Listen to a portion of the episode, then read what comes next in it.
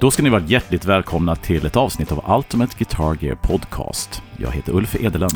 Och jag heter Fredrik Heghammar. Mm. God morgon, Ulf. D- god morgon, god morgon Fredrik.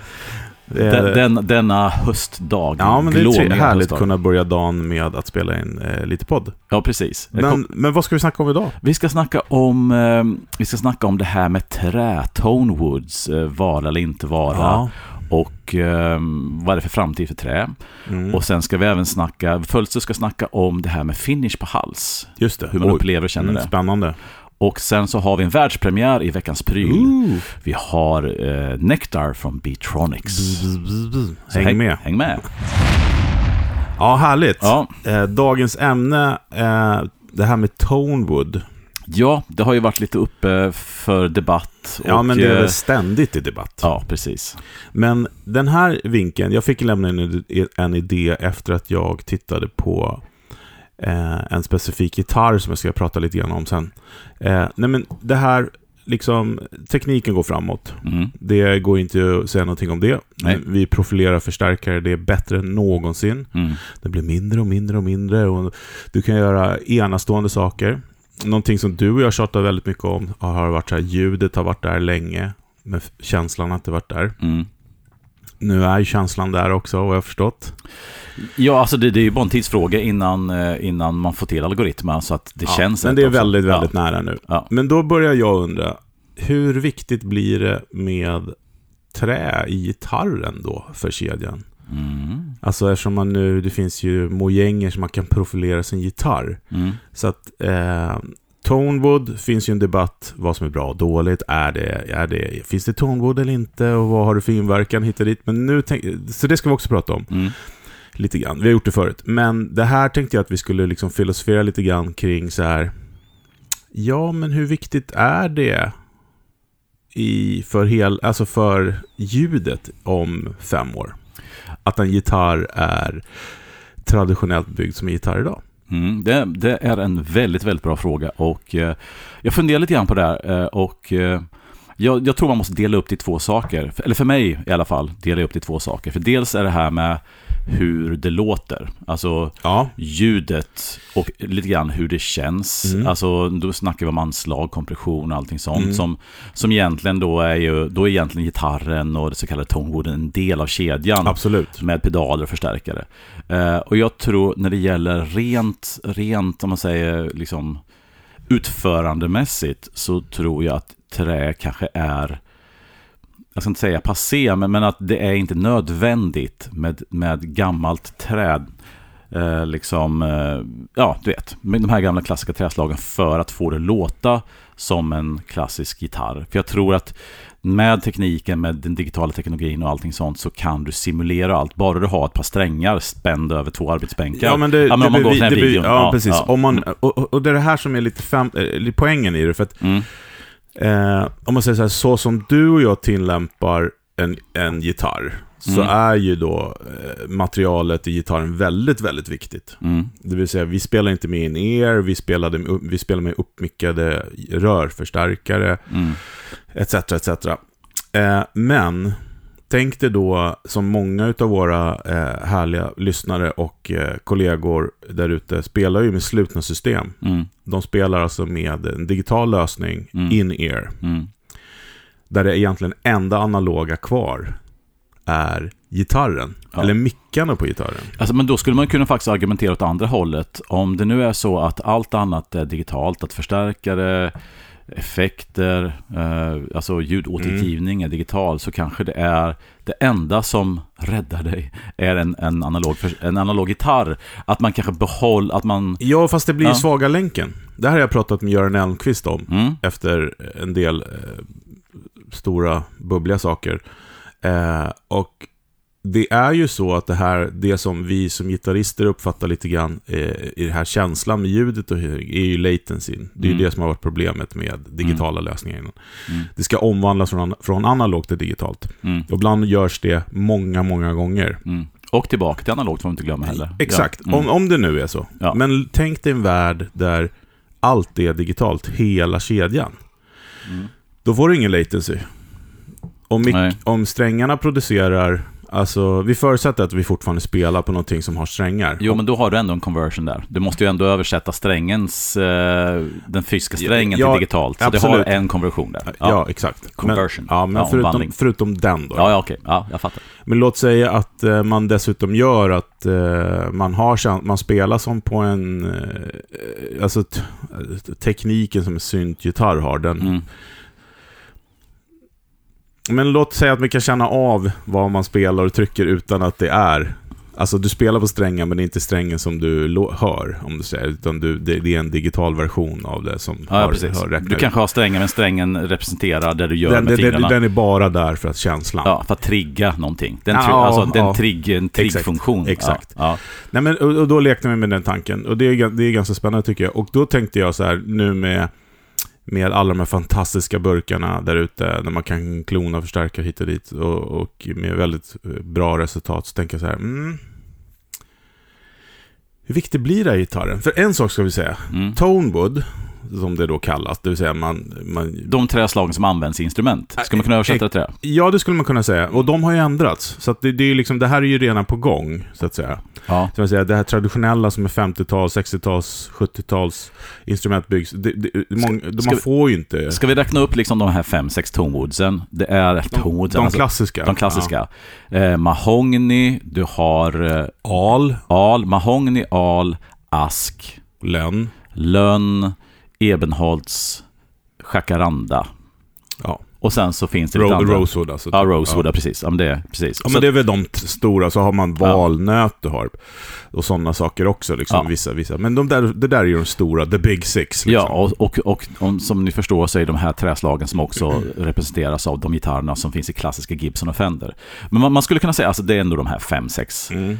Träslagen som, som man snackar om. Ja. Absolut, och då Mm. kan man säga så här, Fender till exempel, de ska, de ska ta bort alla de där exotiska träslagen helt. Mm, Ska inte använda. Jag tror inte de gör det nu heller. mm. Eh, Och när du snackar exotiska träslag, vad menar du då? Ja men det är eh, alltså rosewood och sånt. Ja, mahogny och rosewood, snackar- då- de har inte använt så mycket mahogny. Men då snack- snackar vi regnskogs, alltså mahogny, Ja, rosewood. Ja, ja, precis. Eh, Taylor håller, gör, håller på att göra samma sak. Mm. Eh, de försöker liksom ha ett sustainable då. Det är inte, och det är ju för att det inte är hållbart. För att jag läste just om det här med traditionellt tonewood. Att det finns ju, i USA till exempel så använder man något träslag, jag kommer inte ihåg vad det hette, inhemskt, som typ utrotade det trädet. Mm. Utan det tog 70 år innan de liksom fick tillbaka det ens i floran. Liksom. Ehm, och eh, Brasilien mahogny ska vi inte prata om. Eh, Vi har lite sidespår där om, om CITES, Mm. som ska försöka skydda de här grejerna. Mm. Eh, kan vi ta upp sen. Men, eh, nej men så att redan idag så är det ju så många byggare använder ju alternativa material. Men alltså det är egentligen två spår igen här. Liksom det är dels det här med att, att de här klassiska träslagen här liksom, som man använt traditionellt börjar bli svåra att få tag i. De, ut, alltså det kommer från regnskogsmiljöer som är, som är hotade. Det är en sak. Och sen har vi det andra som du pratar om, det är ju tekniken. Och det känns ju lite grann som att, att dels så fortsätts det göra gitarrer fast man försöker hitta alternativa varianter. Och man använder olika processer. Man kanske använder träslag som normalt inte används. Till exempel då gran som varit för mjukt. Ja. Men tack vare den här torrefieringen eller roastingen så har man Mm. kunnat använda Mm. träslag som då inte varit lämpade till gitarrbyggande. Så det, Mm. det finns flera saker. Dels finns det då träslag som man bör återanvända och inhemska träslag som al till exempel som finns massvis av. Eh, Men, och gran också inte minst finns massvis av, men att man använder olika processer för att kunna använda dem. Exakt. Det är Men- en sak. Liksom. Precis, och, då, och då, då utgår vi från Tonewood traditionellt sett. Att, att, liksom att man, man försöker efterlikna... Eh, för det är också... Man, alltså, man gör ju det nu. Man försöker efterlikna de här 50-talsgitarrerna. Mm. Och kanske, och till och med ja, inom den där akustiska världen ska vi inte prata om. Där, är ju liksom, där pratar vi 30-tal Mm. och kanske 20-tal som man vill åt, liksom Mm. åt Mm. det soundet. Och då försöker man hitta material idag som har liknande tonegenskaper. Det Mm. kan du hålla med om. Mm. Mm. Och känsla, för att vi gitarrister är traditionella. Mm. Men det här, när jag såg då den här gitarren som jag skulle prata om, den heter då, eh, måste titta på min lilla lapp här, Verso. Eh, alltså, och den är gjord i plåt. Mm. En böjd plåt. Mm. Det ser ut som en bok, kan Mm. man säga, Mm. utan sidor i. Okej. Och sen hals på, så en traditionell hals. Mm. Eh, och e- eftersom den här kroppen då gjorde plåt, vikt plåt bara sådär, så eh, sitter mickarna fast med magneter, så du kan ju liksom flytta dem precis hur du vill. Du kan sätta Ja, dem längre det. fram, längre bak. Du kan dra ut dem så att eh, ena micken bara har bassträngar och. Alltså, Mm. helt oändligt. Mm. Och när den här killen då står och spelar på den här gitarren, jag har inte testat den själv, jag har sett den, den har funnits ett tag den här Mm. gitarren. Mm. Nej men då spelar han in i en, eh, en Neural eh, DSP, sån här, vad heter den? Ja, Ni vet vilken jag menar. Ja. Eh, Cortex, Mm. Neural Cortex. Quad Cortex. Quad Cortex. Wow, många ord. Det Yes. låter ju hur bra som helst. Ja. Eh, det är klart att jag då som, som, eh, som lyssnar på det här via YouTube då, jag känner ju inte hur det är att spela på den här gitarren. nej. Men just ljudet och sådana grejer, Mm. det är liksom... Det finns ju ingenting att klaga på. Nej. Och de oändliga möjligheterna med, med det här. Tänk dig då om de här mickarna dessutom hade eh, har funnits en algoritm som eh, kom ihåg positionerna, som Mm. kunde liksom sätta, alltså, typ som motorreglar fast Ja, ja. flyttar runt magneterna, så du kunde spara dina ljud i presets hit och dit. Mm. Men när, Alltså det är ju nog, det, det där är inte långt bort. Nej men alltså, alltså diskussionen är ju, alltså, är ju frågan, är, rör vi oss från trä därför att det är inte modernt, det är svårt att få tag i och allting sånt? Eller rör vi oss från trä därför att tekniken dikterar att möjligheterna som du beskriver med den här gitarren, det går inte att göra med en trägitarr. Att, att vi drar åt ett, varför drar vi oss åt, om, om vi utgår från hypotesen att vi drar oss ifrån att gitarrer kommer vara gjorda av trä. Vad är det som driver det? Är det, Men- två, är det bägge två ja, grejerna? Ja, men alltså, ja, ja, det, ja, men det tror jag. Men du ska få, du ska få en tankegrej att tänka på här. Eh, Mm. måste, först måste jag bara säga att det finns ju en ganska stor grupp människor där ute som eh, eh, tror att trät i gitarren, en elgitarr pratar vi om nu då, Mm, mm, inte har någon betydelse. mm, Det finns ganska många som, mm. som, som, som tycker det. Ja. det eh, och jag är, tycker att det absolut har jättemycket. Mm. Men bror, ja, jag ska... Ja, men jag vill bara säga det, det, det, det bara finns den grejen. Men Mm. om du tänker då ehm, Lisa och Olle, eh, 13 bast, som har eh, se, liksom, ja, jag vill spela gitarr. De har Mm. aldrig hållit en gitarr förut. Mm. Om de får det ljudet, vilket de absolut... Vi, vi vår generation var ju tvungna att liksom... Vi, vi kunde ju liksom nästan aldrig få det ljudet som Van Halen. Du sa Van Halen? Ja, vad bra. Nu, nu, nu är Ja, allt nu rätt igen. Ja.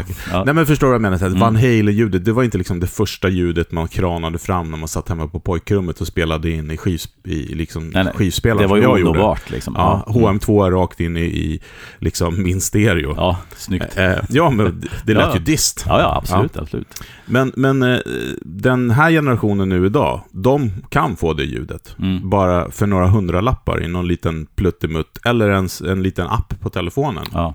Så får de ljudet. Mm. De har aldrig spelat gitarr förut. Och du sätter en gitarr i händerna på dem som är helt gjord i kompositmaterial. Mm. De kommer inte...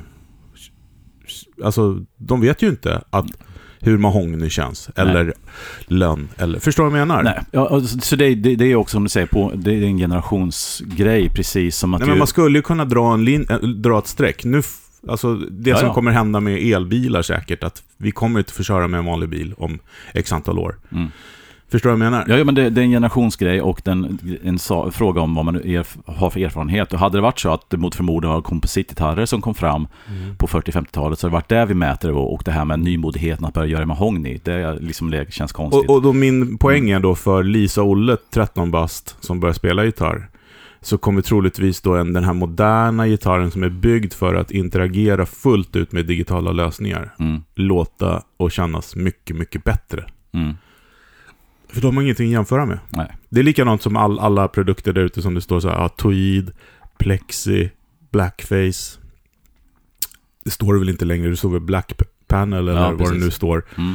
Eh, om, alltså, Det är bara ord. ja det är bara ord. Ja. För att de flesta unga människor idag har ju aldrig hört en sån. Nej. Och aldrig, eh, ännu mindre testat det. Mm.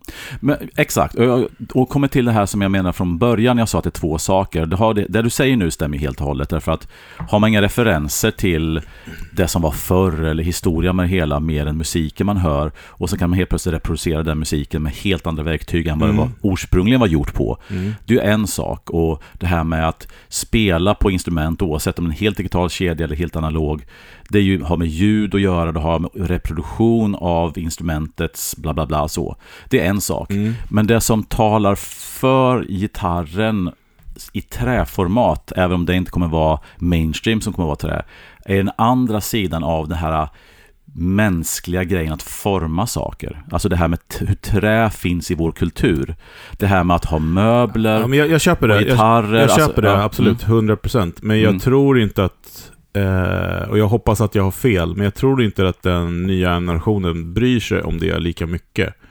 Nej, men jag tror men alltså än en gång, alltså om du är 13 år som Lisa och Olle eller vad han hette. Ja, Vi kallar dem det. Ja. Lisa och Olle, ja. Mm. Så är det ju, jag vill spela gitarr, jag har hört någonting, jag har blivit influerad av en artist eller jag vill bara göra musik. Då är det ett verktyg. Mm. Eh, och, men jag tror också att vi, alltså det här är lite filosofi tänker jag på. Och det har egentligen inte med, jag tror inte det har att göra med att jag är äldre och, har den erfarenheten. Jag tror också bara det här med att känslan av att ha, ett, just, just trä är ett levande material. Alla instrument, alla möbler, allt som gjorts solitt trä har ju en egen identitet, en ådring, ett utseende. Ja, men vänta, Mm. lå- lå- Nej, låt- du ska få prata, absolut. Och, och eh, det jag menar är liksom att den grejen kommer mycket senare kanske. Den här känslan av att ha ett instrument som man kan ha länge, som inte är gjort av någonting som man kan återvinna, utan det finns en evighet i hantverket Ja, ja, det som tilltalar något väldigt fundamentalt i människan.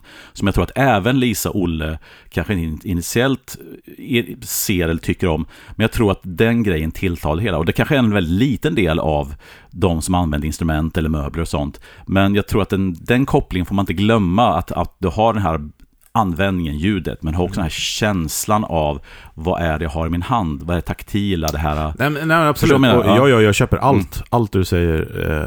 Eh, plus ett på allt. Eh, Mm. Men jag tänker mig att det är normer vi pratar om också, vad vi är vana vid. För att de första gitarrerna hade ju varit gjord i sten. Då Mm. hade det varit det vi hade, Ja, hade exakt. hemma. Precis. Det, ja. ja. Och jag tänker mig nu, om man, om man då ska dra en parallell till eh, jag tänkte säga bilar först, jag gör det. Men sen Mm. kommer till syntar sen. Men bilar. Ja, shoot. Eh, tänk dig liksom, eh, ja men en Volvo 142. Har du haft en Volvo? Jag har aldrig ägt en Volvo. Min Nej. pappa var Saab. Ja, Så att du du, pojk. den andra sidan staketet. Ja, det var lättare förr. Det var Saab eller Volvo. ja hur? Ja, jag är Volvo-guy då. då. Mm. Eh, vuxit upp i Volvo-bilar. Eh, fantastiska bilar. Och om man då snabbspolar fram till till exempel en Tesla. Mm. Så är det liksom den generationen då som kommer ta körkort och köra Tesla kommer ju tycka det är jättekonstigt att man inte kan komma ut till en varm bil genom att trycka på en app. Eller Mm. att man kan accelerera i 0,2 sekunder till upp till 100. Alltså förstår du vad jag menar? Ja, ja, jag. Det är liksom så här, ja men Teslan är ju mycket schysstare än, än Volvon. Mm. Nej men Volvon, det var så det såg ut från början. Vi använde de här materialen. Mm. Jaha. Ja men vem bryr sig? Det här är ju bättre körupplevelse, det är bättre det, bättre det. Mm. Alltså nu säger jag inte att det är det, bara så att folk inte sätter kaffet i halsen här, utan jag säger att det skulle kunna vara så. Mm. Eh, Men med syntar då? Mm. Jag tänker med, om Olle och Lisa börjar spela, äh, spela, ska börja spela piano idag, Mm. så kanske de börjar på en synt. Mm. Eh, och det, det är lite det, det jag menar där, för att där är det ju liksom, där är det helt okej att börja med en artificiell plastgrej som, som knappt har vägda tangenter och saker när man Mm. börjar spela. Och många använder det för livet. Mm.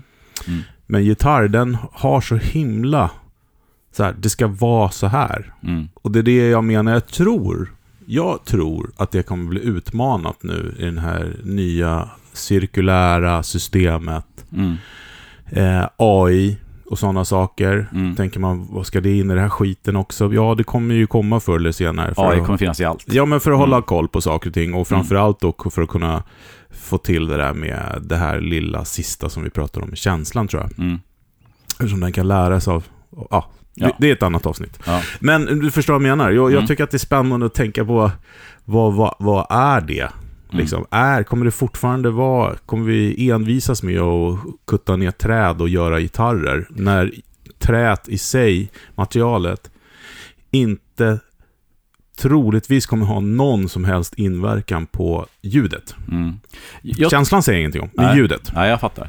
Eh, jag, jag tror att om jag ska försöka liksom hitta, komma på vad jag tror eh, kommer utvecklingen vara, så tror jag att precis som på allt annat så kommer den digitala tekniken vara mainstream. Det kommer vara den stora grejen. Det var det som, det som vi har i våra telefoner, i datorer, alltså det som är nära oss, som är enkelt att använda.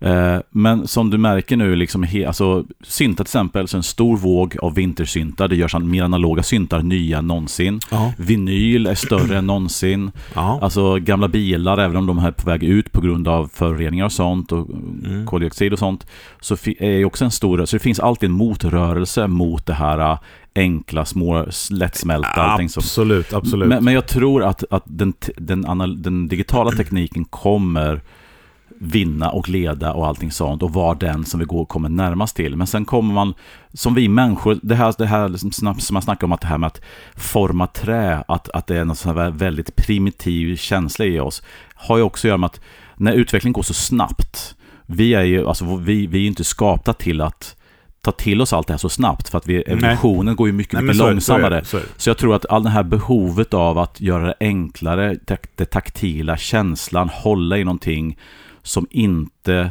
För att lite grann i den digitala teknologin så försvinner ju det här taktila, den här känslan av att vara nära någonting. För det finns alltid någon form av distans i din telefon. Nej, sånt. men så är det. Sko Ja. Och skogen är ju, eh, bara parallellt till det, skogen är ju mer poppis än någonsin just nu att gå ut i skogen. Ja men precis, och så länge vi har trä som vi kan alltså, återvinna, att vi har träslag som vi kan plantera igen och få upp våra skogar efterhand som vi avverkar det, så kommer det alltid finnas material, även om kanske mahogny och brasilien är borta. Jo, jo en brasklapp där skulle jag säga. För Ja. om, om jag tänker, det, det hemska det här, vi sitter ju...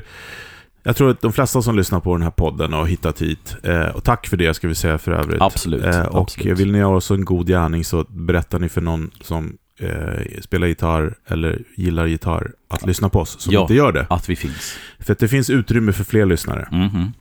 Skulle vi kunna säga. Yes. Eh, så tack, gör gärna det, tack. Eh, Mm. Jo, men vi ser ju gitarrer som något ganska heligt, Mm. får man väl ändå säga. Ja. Eh, den här sekten. Nej, men alltså, den, är Men- väldigt, den är väldigt personlig för oss. Ja, Den är precis. väldigt nära Men, oss. men ja. om man då tittar på hur tillverkningen ser ut. Jag, jag lyssnade på något poddavsnitt, jag kommer inte ihåg vad var, men de gör alltså eh, den här största fabriken i Korea, tror jag det var. Ja, Eller om det är Indonesien nu för tiden. Indonesien kanske. Ja. Skitsamma, den, en av de största. De är Mm. 60 000 gitarrer i Mm. månaden. Mm. Eller om det var i veckan. Och de gör så här fem, sex eller sju brands varianter. Jo, liksom. men förstår du vilken mängd instrument? Ja. Mm. Alltså det, det, det är inte hållbart. Mm. För det är ju ändå bara för många en förstör, förströelse. Ja, visst. Apropå det, varje gång jag går in på Blocket så blir jag lika förbannad varje gång när det står fritid och hobby. Och där under ligger musikinstrument. Lite, ja, precis. Blir, inte, blir man inte Ja, lite precis. arg då? Jag lägger fem minuter i veckan på de här grejerna. Vi gör inte det i alla fall, kan jag lugnt säga. Fritid och hopp. Ja, Ja, fa- jag har faktiskt pratat med Blocket om det där. Okej. Tyckte så här, ni kan inte göra munnar det där liksom. Ni gör, gör det ni gör med bilar för instrument så kommer ni bli förvånade hur många det finns där ute. Mhm. Ja, vi försökte en gång med dragspel. Ja, fel grej. Jag är De ledsen, men Nej, fel fan. grej. Börja med dragspel. Ja, det Ja. gick inte så bra. Nej, konstigt. Nej. Ja, ja. Men du, Ja. ehm, jag, det var en annan grej med den här. eh, Mm. Är att jag hittar den här produkten som Moer gör. Mm. Den heter ju då Tone Capture GTR. Mm. GTR. Eh, har du sett den? Eh, att inte just den tror jag inte jag har sett Nej, faktiskt. men du profilerar din gitarr. Ja. Aha, okej. Alltså det, så det, är som en, det är väl en EQ-pedal då helt enkelt? Måste ja, det ju vara. Alltså, ja, profilering är väl egentligen att, att du tar ett footprint som har mycket med EQ att göra. Ja. Nej, men Ja. så jag, så, jag har sett några demos på den här. Det, Mm. och det, alltså grejen är, än en gång, det låter Mm. Jättebra. Mm. Så du tar din Les Paul, du profilerar den då i den här lilla pedalen från Mm. Moer som Mm. kostar ingenting. Eh, och du pluggar, pluggar in din strata och den Mm. låter som den gitarren du spelar på, som du har profilerat. Ja, just det. Just det. Ganska coolt. Absolut, och, och, och än en gång, jag tror att det är den, den där har du mainstream-fåran. Det är där som de flesta gitarristerna, och även vi, kommer säkert ha de grejerna och har hela den här jag ska, ska spela in en grej på demo eller jag vill bara sitta och öva lite grann och då har du allt det här och det låter skitbra och sånt. Eh, Ja, men det är det jag menar. ja, ja, men kommer- precis. då Den, kommer, den kommer ta över. Då kommer Det- du ha ja, din utility-grej, Ja. vad den nu är gjord för material. Ja, Och så kommer du precis som på alla de här digitala eh, burkarna med, med högtalar, IRs och, eh, och förstärkarprofileringar, emuleringar eller vad man nu jobbar med för teknik. mm, Så kommer du kunna gå in och ta ner olika. Jag vill ha eh, soundet från eh, Joe Bonamasas eh, 59. mm, Eller jag vill ha Ro- Rory Gallingers eh, Strata. mm, Alltså från den gitarren. mm, mm. Och så laddar du ner den lilla filen så har du det soundet. Ja. Det är ju rätt Du magiskt. har det soundet som kommer ut ur högtalaren och lyssnar på det, men du har inte det soundet som är i rummet förstås. Nej. Av förklarliga skäl. Precis. Nej. Och sen Ja. så om fem år så kommer boxen där du kan ladda ner Rory Gallingers spelstil också. Ja, ja, men precis. Känslan i det. Ja, men gör, så- en, en AI som gör om ditt anslag till det Ja, anslaget. exakt, du spelar en halvkrökig pentatonisk skala och sen det som kommer ut är en Ja, gitarrens autotune. Liksom. Ja, men exakt. Mm. Ja, men alltså, grejen är att, att användningsområdet för AI och den digitala tekniken är ju alltså, gränslös. Mm. Och det där beskriver nu, vi sitter och garvar åt det. Jag sätter 50 spänn på att om något år så är det där. Ja, men liksom. Det som är coolt då med, Mm. med just hur man skulle kunna använda den tekniken i det här. Låt säga då att man låter tusen personer eh, eh, spela samma ackord på eh, vi tar eh, Jason Isbells eh, Red Eye eh, Burst. Mm. Då kommer ju AI kunna liksom ta ut medelgrejer här hit och dit och Mm. liksom säga så här strummar de flesta en gitarr. Mm. Eh, och då kommer det funka. Ja. Det är Ja, rätt alltså, coolt. Jo, men alltså, alltså grejen är att där, det du säger nu är, finns ju redan. Ja, alltså ja, det här med att kids idag, när de ska göra liksom en, en låt oss säga en raplåt någonting. De, de snår ju snår inte ihop trummor, bas och keyboard, spelar eller sånt, eller hittar samplingar till, utan de hittar ju färdiga bakgrunder. Mm. Där, alltså, där det här paketet finns färdigt och sen kan du stretcha det lite grann i olika tider och sånt.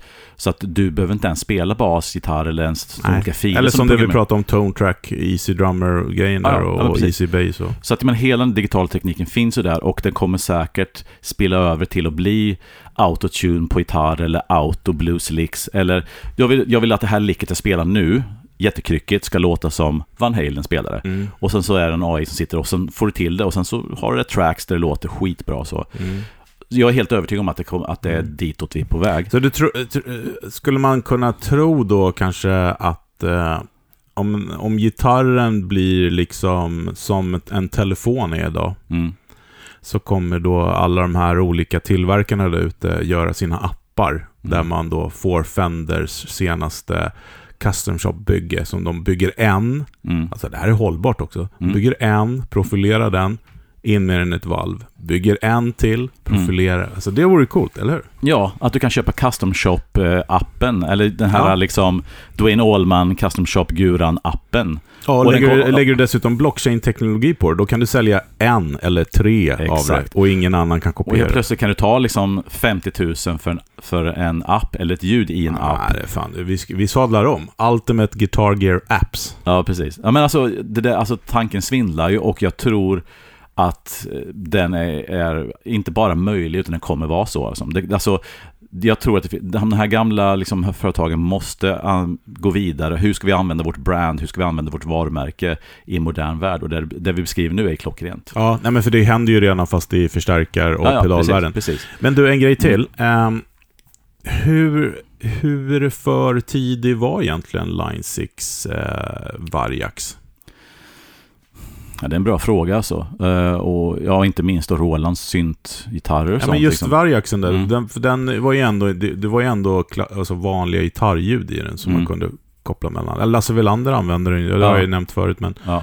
Nej, jag, jag tror att kanske var, alldeles för tidigt. Jag tror den var för tidig därför att som du säger, som vi säger så är vi gitarrister jätte- jättekonservativa. Sen kom ju i en era där fortfarande den vanliga gitarren med rörförstärkaren och analoga pedaler regerade. Jag tror att om du som Gibson eller Fender eller varför inte Line 6 gör ett återtag på det här nu och förpackar på ett sätt som tilltalar den yngre generationen så tror jag att det finns en mycket större case för idag än vad det gjorde då. Ja. För att det här, just nu så dominerar fortfarande de gamla klassiska märkena och trägjorda gitarrer. Men det är bara en tidsfråga innan det smäller till. Precis som den här övergången har gått väldigt snabbt från alltså explosionsmotorer i bi- i bilar till el. Mm. Det, det, det, är en, det är någonting som driver den utvecklingen och den utvecklingen kommer säkert komma till gitarrer också. Ja, faktiskt. ja men det är Mm. spännande att se. Eh, Sen handlar det ju självklart som allt annat att hålla, eh, jag menar, drömmen om att få spela på en riktig gitarr eh, är väl just nu mer poppis än någonsin. Mm. Men, men jag tror också det här liksom att jag tror att om det kommer gitarrer som är mycket enklare att spela på. Alltså jag tänker, vad heter de här, det här spelet som fanns? Guitar Hero. Då du egentligen bara tryckte på ställen och sen så fick du fram licks och allting sånt. Ja, Att, att vi snackade om innan att, att för att det tillbringa de här timmarna efter timmarna efter timmarna innan du ens bara fått, liksom, fått valka på dina fingertoppar så du kan ta ett ackord. Den tror jag inte... Det finns, kommer alltid finnas människor som har den tiden och den intresset. mm. Men det, jag tror också samtidigt som det kommer det här som vi snackar om autotune för gitarr, att du spelar en kryckig grej och sen översätter den till Mm. något coolt. Det har ju också att göra med att folk kanske vill uttrycka sig, men de har inte tid att lära sig hantverket. Men det var roligt att du tog upp just den grejen. Mm. Har, du- har du följt den här, eh, den här eh, vad- inte fenomen, men det är en grej på nätet nu bland de här eh, eh, reviewerna. Det är alltså tagits fram en, precis en sån här gitarr. Jaha, okej. Ja, jag visste det. Ja, eh, som kostar, vad var det, 600 dollar plus eh, någonstans. Som Mm. då har hört av sig till massa reviewer och vill att de ska reviewa den. Varpå Mm. två har gjort det och dissat den, hund, Okej. alltså totalt. Ja. Och, det, och de hotar med att stämma dem för att de har gett negativa, alltså så här, Men, någon som inte vet riktigt hur det funkar. ja, det. Men då pratar de just om det där med att det där är ju ingenting som hjälper någon att spela gitarr. Nej.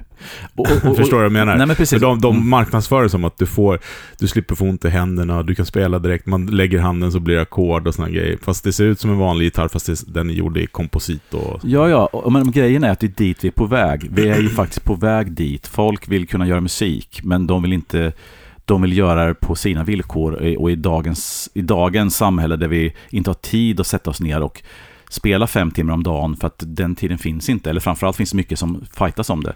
Så att det, så det, det vi garvar åt med det här, det är ju det som är framtiden. De här gitarrerna som, som du pratar om nu, som här reviewersna garvar åt, det är framtiden. Det är Jag ska, jag ska öppna ett Leos lekland för vuxna. ja, Där de kan gå och spela olika gitarrer. ja.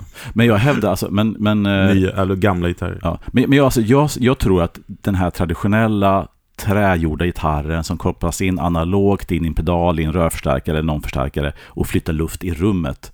Där kommer vi bli- precis som vinylskivorna eller P1800 som står i garaget fast du kör en Tesla. Men du älskar varje minut när du tar ut din gamla Volvo och kör på helgerna. Mm. Jag tror att jag tror att det här traditionella instrumentet som kräver så mycket, som en Mm. gammal bil kräver, Mm. som en vinyl, du ska ha en vinylspelare, du ska byta liksom pick, pick Mm. du ska ha plattor. Alltså allt det här mecket runt det hela blir en fritidsgrej som folk kommer älska, men det kommer vara det andra som är mainstream. Mm. Så Ja, det, är, att- det är spännande. Mm. Det, var jag, det, är min, Ja, det är min liksom eh, spaning. Vi, vi har inte så bra koll på akustiska gitarrer och det är, Mm. det är faktiskt eh, både bra och dåligt, för att det betyder att vi kan eh, ta fram nytt material till den här podden när vi ger oss in i den eh, Mm. svängen sen kanske.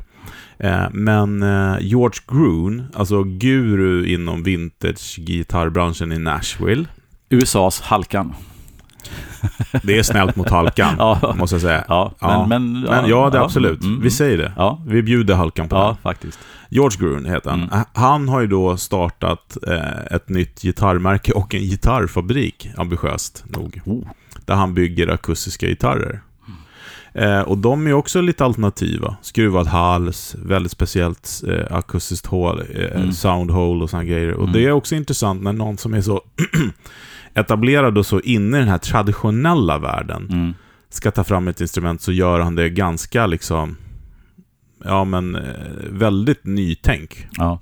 Det, det, det är också spännande. Ja, och, och, det, och jag menar, om som en sån gammal hjälte som Groon gör det hela så är, är ju också det ett, ett, ett eh, symptom för var vi är någonstans och vart vi är på väg. Mm. Eh, och Ackeguran, ska vi, för vi har ju nästan bara pratat elgitarr nu, liksom, Ja, ja, ja, ja, signalkedja absolut, och allting absolut. sånt.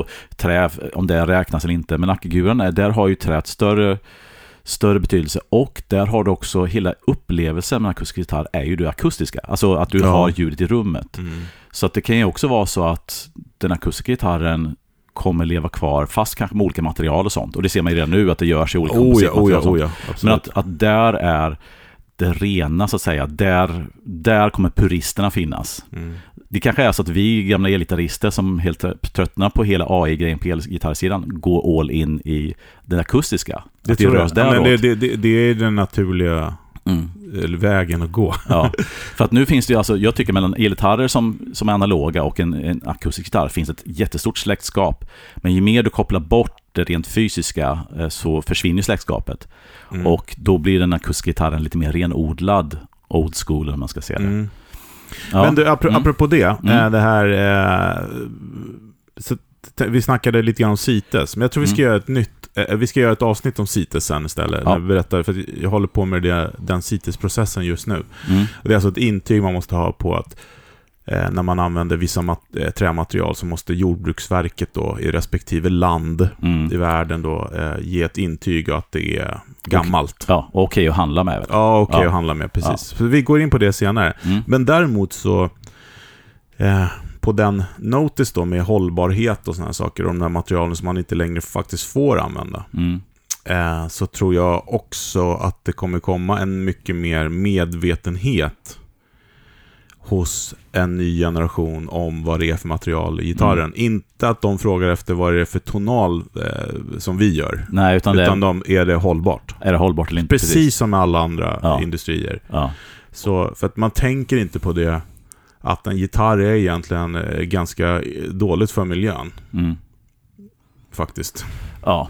Och sen, så, sen kan man ju alltid, whataboutism finns det ju alltid liksom Ja, det här med att, men okej, kolla möbelindustrin då.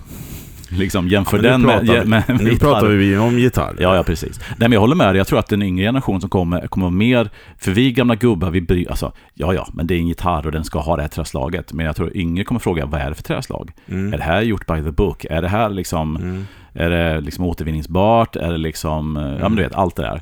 Så att eh, jag tror att en helt ny... Man kommer se, precis som du säger, att man ser på gitarren på ett Och när jag sätt. sitter och tänker på det, vilken, vilken alltså vi har ju pratat förut med det här med Fender, har ju sprungit om Gibson lite grann med den yngre publiken. Mm. Ja, det där är ju också ett spår för Fender att springa om Gibson på. För Ja. Gibson är ju så himla knutet till traditionella material. Ja. De gitarrerna, ja men de gjorde ju ett försök med några kompositmaterialer på greppröderna som, Ja. eh, som byttes ut.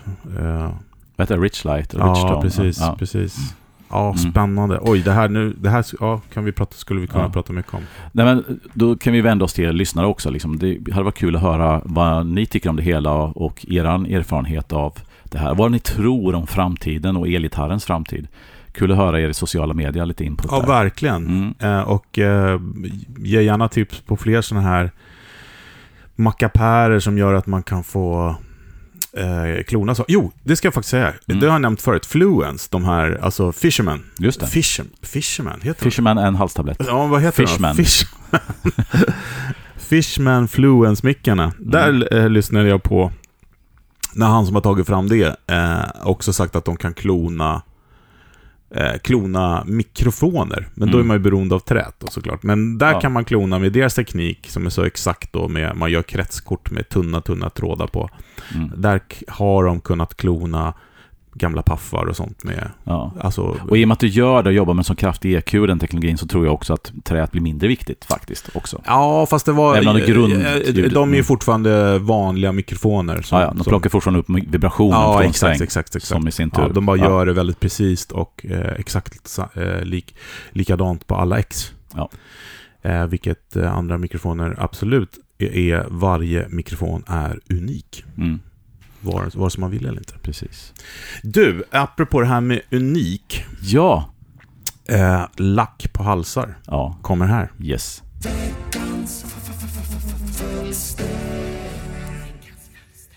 Sådär, då kör vi veckans fölster.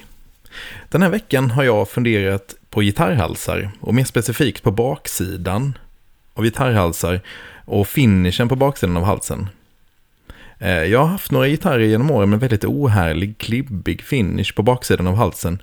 Eh, och det är någonting som verkligen kan få mig att tappa feelingen till en gitarr. Eh, det är ingenting som jag lyckats putsa bort med polish och trasa heller, utan det är liksom, det måste ha någonting att göra med hur det är lackat och vilken typ av lack man använt.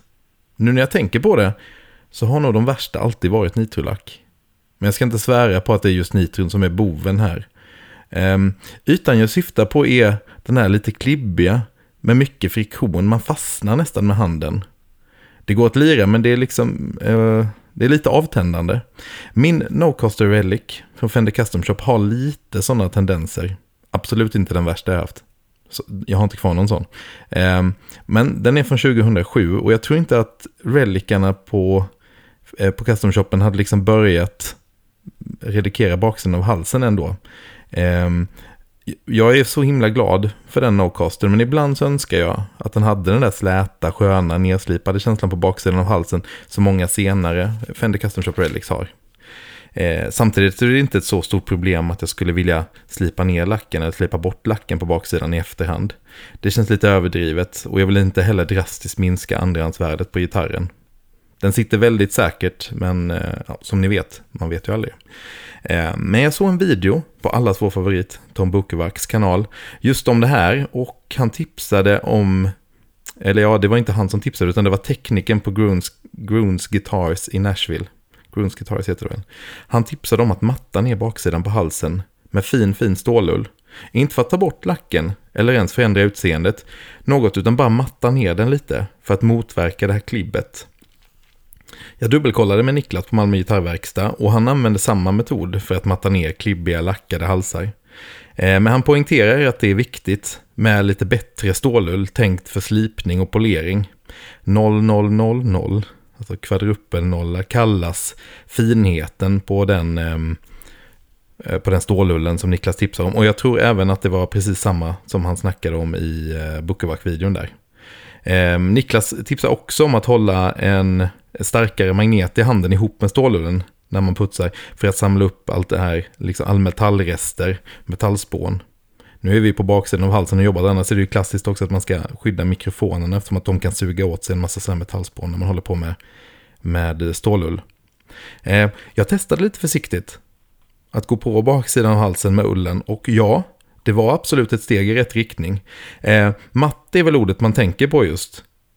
Jag var ganska försiktig och effekten var inte enorm, men det kändes bra och jag kanske kör en session till sen. Man ser ingenting på, på halsen, alltså det ser ingen skillnad ut.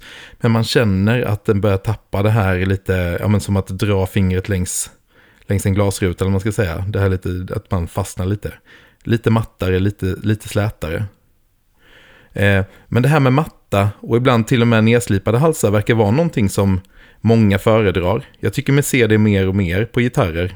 Med lite så här, men ofta gitarrer med lite vintage-känsla. Man ser det kanske inte på PRSer om nu de ska eh, liksom vara ansiktet utåt för lite mer moderna, blingiga gitarrer.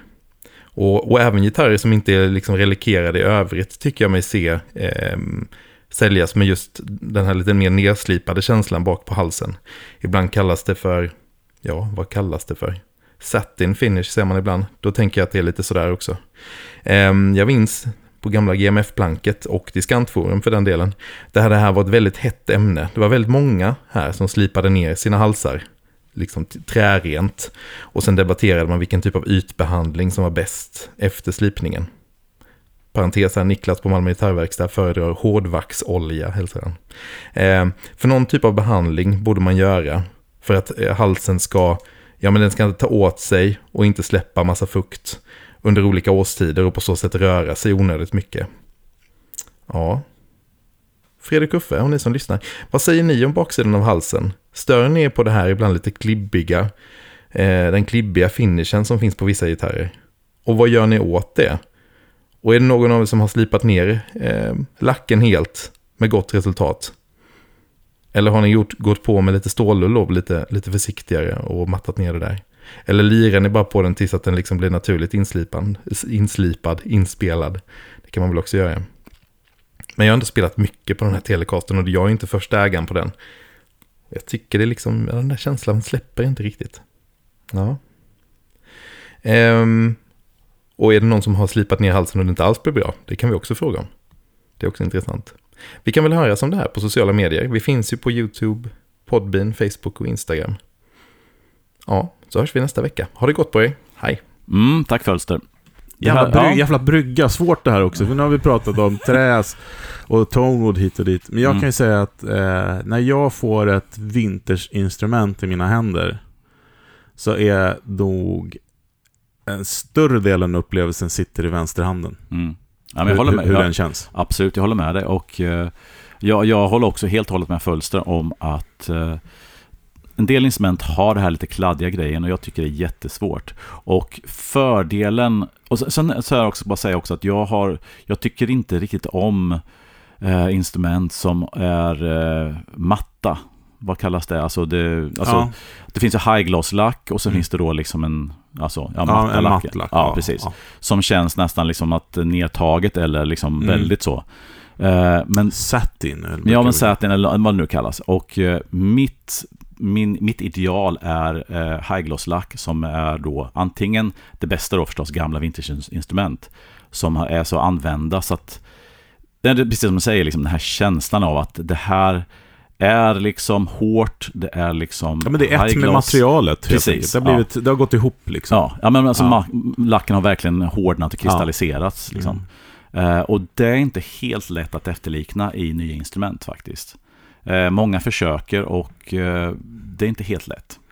Nej, men det, Mm. det, vi, vi prat, du nämnde ju möbler här i, i, i inslaget innan. Mm. Eh, och det är ju likadant där. Men sätter du på... Ja, vi har en gungstol på landet som Mm. är flera hundra år gammal. Mm, När du bara lägger din arm på det armstödet. mm, Det är ingen som kan slipa till det. nej, Alltså även om man vill och är jätteduktig, det går liksom inte att få Nej. den känslan. Det, är liksom, det blir som att träet blir liksom oljigt, kallt, torrt, skört, mm, hållbart. Samt, alltså det går inte att förklara. Nej. Det är bara... nej. häftigt. Och så, så tycker jag, liksom, när man tar en 50-tals Les Paul till exempel, som är välspelad. Där liksom, det saknas, saknas färg lite här och där, men man känner inte det, för den är så spelad så att den är Ja, helt precis. naturligt jämn. Som Ja. en sten som har liksom legat på stranden och blivit slipad av naturen. Liksom. Mm.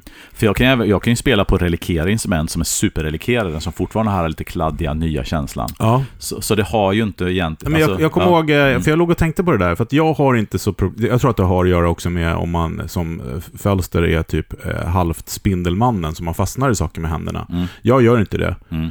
Så mycket. Eh, jag har mer problem med att jag får statisk elektricitet ibland, men det är en annan grej. Eh, Okej. och det har väl att göra med att man är torr kanske, jag vet inte. Men, eh, men din Gustafsson var, men det var ju för att den var helt ny. Mm. Alltså det tar ju många månader för, för en, eh, nitro och torka också. Mm, Ibland år. mm.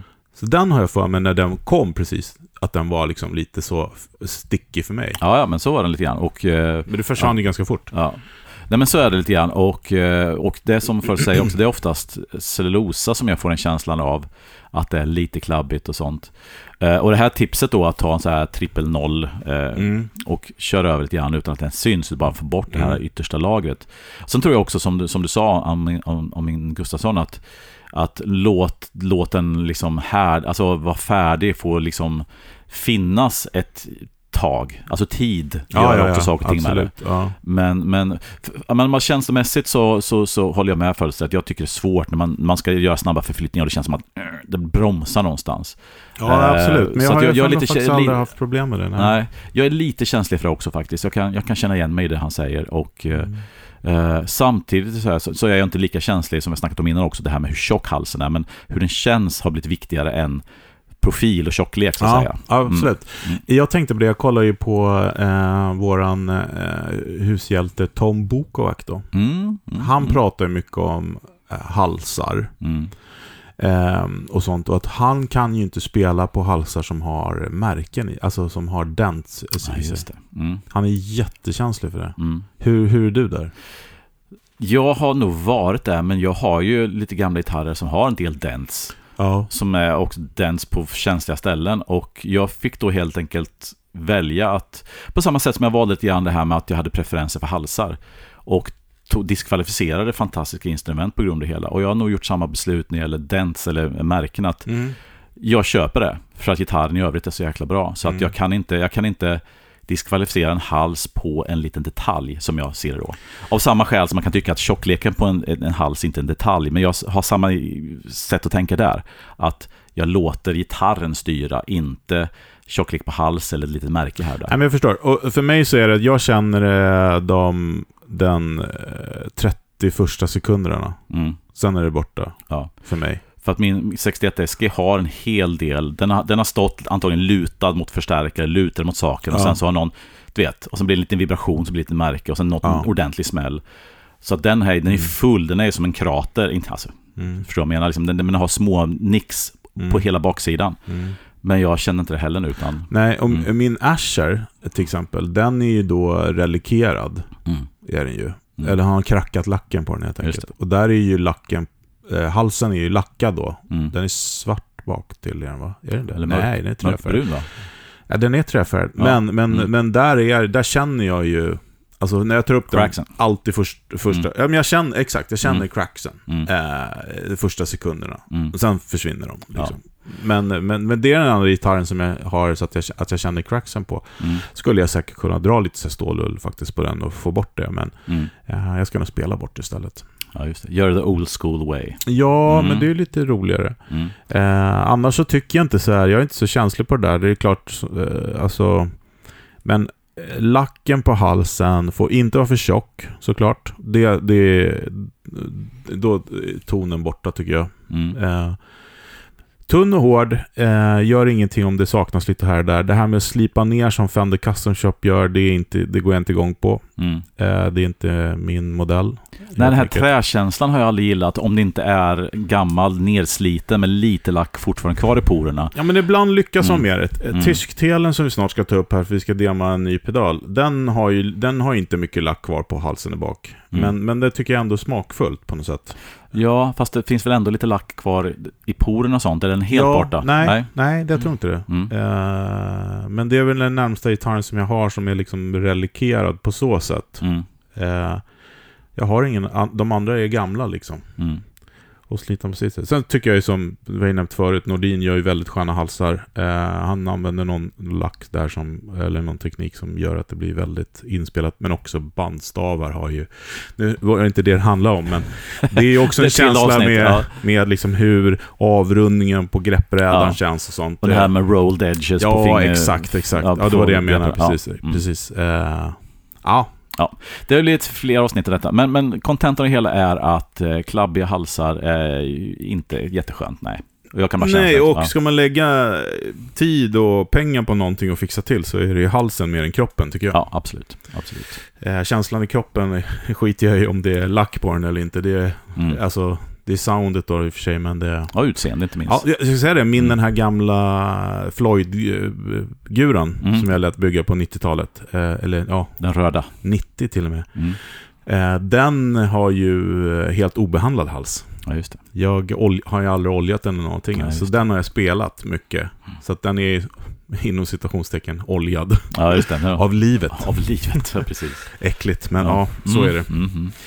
Eh, ja men härligt, ska vi Ja. lyssna på lite eh, bisurr? Det ska vi göra. Kom här. Ja. Veckans pryl. Yes. Vad hette den sa du? Bitronics Nectar. Ja men precis, det Ja. är ju då, eh, idag är det tisdag när det här avsnittet kommer och då så släpptes den här pedalen igår. Just det. Och det är, den heter då Beatronics Nectar.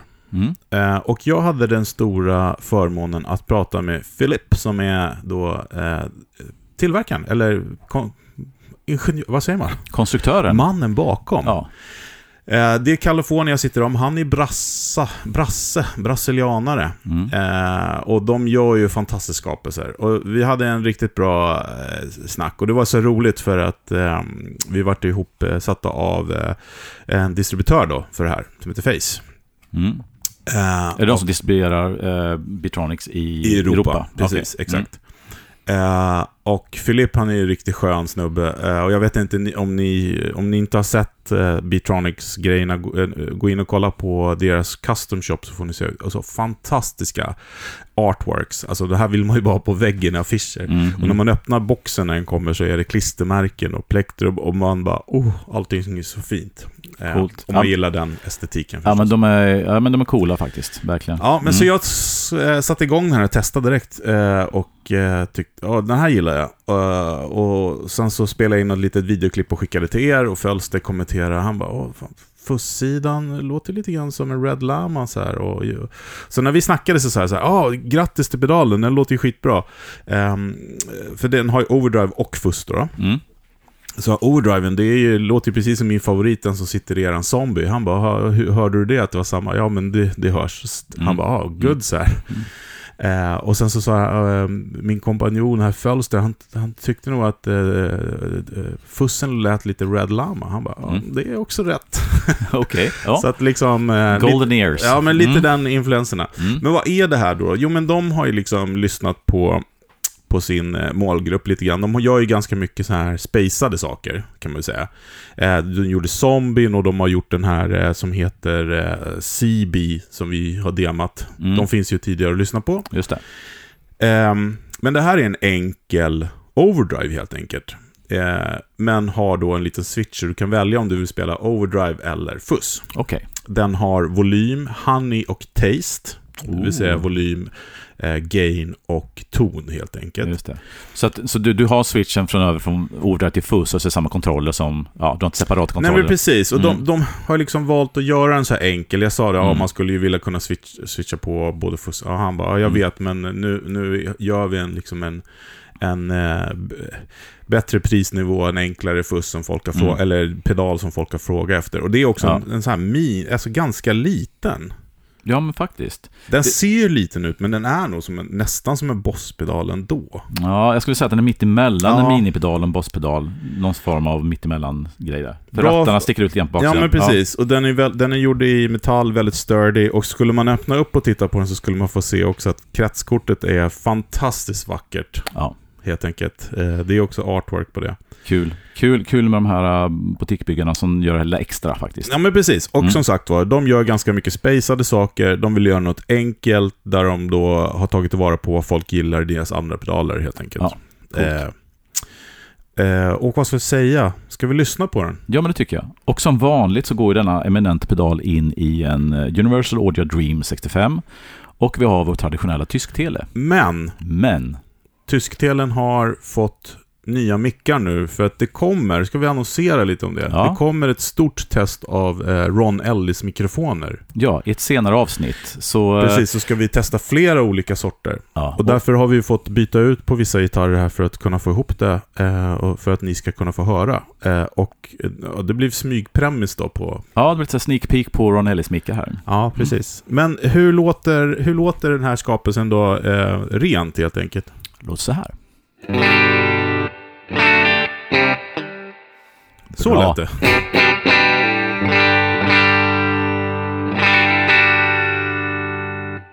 Yes. Så där låter det. Ja, Okej, då har vi då, over, vi börjar med overdrive-läget. Vi Mm. har ställt in ungefär Unity gain, eller Unity volym. Eh, och så har vi eh, kontrollerna på 12 kan vi säga. ja, typ rakt upp. Ja. Och då låter det så här, vi tar ett torrt först igen. Nu kommer det.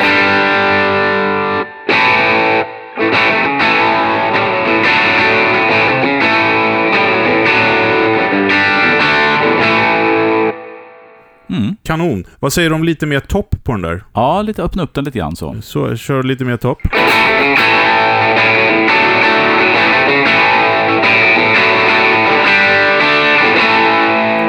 Testar backa lite gain faktiskt, se här. Och hur låter vi då, då? Lite mer volym så. Ja.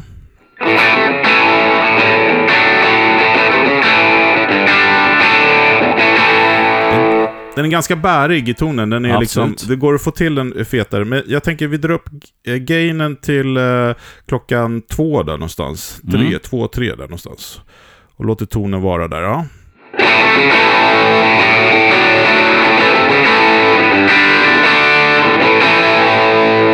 Hur är den att dra ner volymen lite grann på? Jag ska bara säga att det där som vi fick nu går jag i mål på. Ja, men det, det låter väldigt bra. Nu, för, för nu fick vi lite så här... äh, Lite mer hårighet, lite mer Ja. krydda i soundet. Verkligen. Men eh, om jag sänker då volymen till från 10 till typ 7 någonstans. Mm.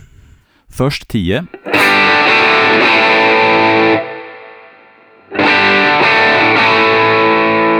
Ytterligare lite grann.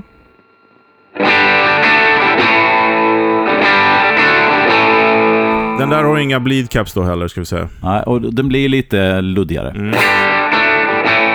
Men jag tänker eh, att kompa runt sju och sen så köra iväg på ett litet solo på 10 är ju helt fantastiskt bra ljudet, tänker jag. Mm. Och om då 7 då är det här. Och 10.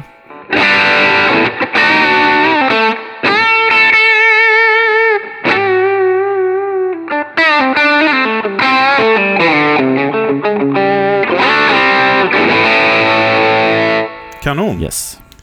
Eh, ska vi gå över till, eh, vi går över till fuss-sidan då? Mm. Samma inställ, eller nu 12 då, på, rak, eh, på ton och gain. Rakt upp, ja. Precis, och så slår jag över den till fuss. Då låter det så här då med, samma, med, med den inställningen helt enkelt. Och fullt på gitarren här också. Ja.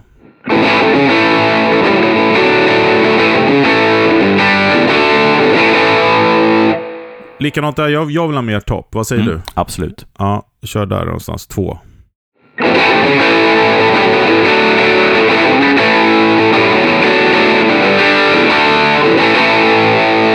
Kanske till och med lite till. Ja, faktiskt. Nu kör vi där då, vid fyra någonstans.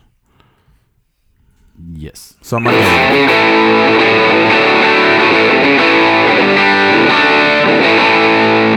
Ja, precis. Ja, men den, den behöver upp, öppnas upp lite grann. nu har vi bara gainen på 12 då, men Mm. om du drar ner eh, till 7 då på gitarren, vad, vad hamnar vi då någonstans? Jag kan tänka mig att det blir ett ganska skönt komp-sound. Vi kollar. Först 10.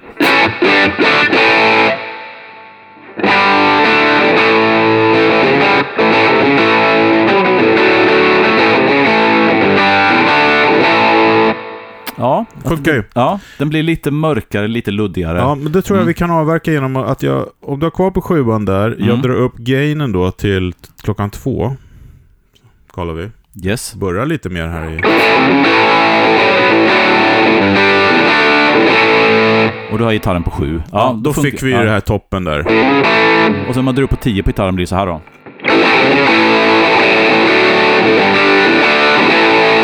Och ner till 7 igen. Ja, Ja, jag daimar gainen då. Låter det så här. och fullt på gitarren.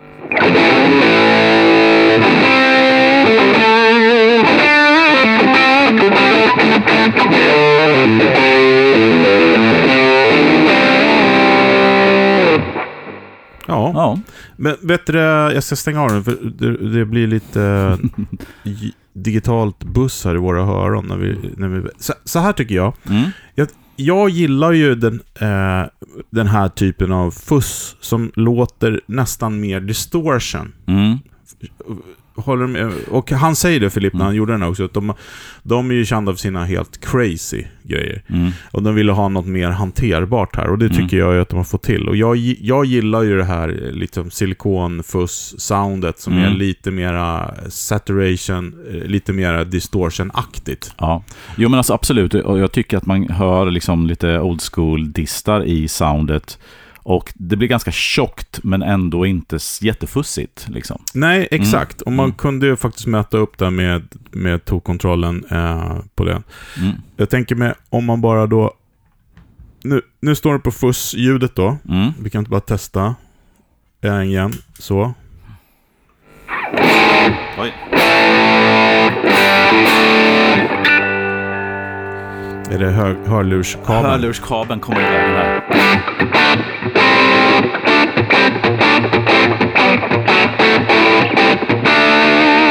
Och så sätter jag på overdrive.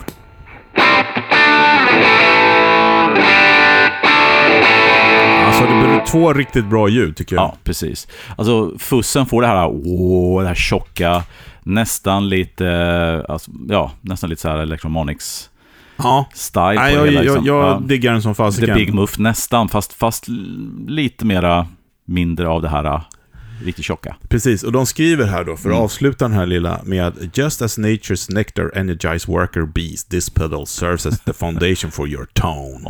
Och det är, med, det är en eh, kött och potatis Mm, med, med, med, eh, i bra anmärkelse. mm, Pedal. mm. Eh, cool, tycker jag. Ja. ja, men bra format och jag tycker två helt klart användbara ljud och bra, bra kontroller. Tonkontrollen tycker jag gjorde, var vettig och gjorde bra saker. Verkligen, Mm. verkligen. Så att, eh, kolla den, alltså eh, Beatronics Nectar. Yeah. Så säger vi, eh, vi ses nästa vecka. Vi gör det helt klart. Hej då. Hej då.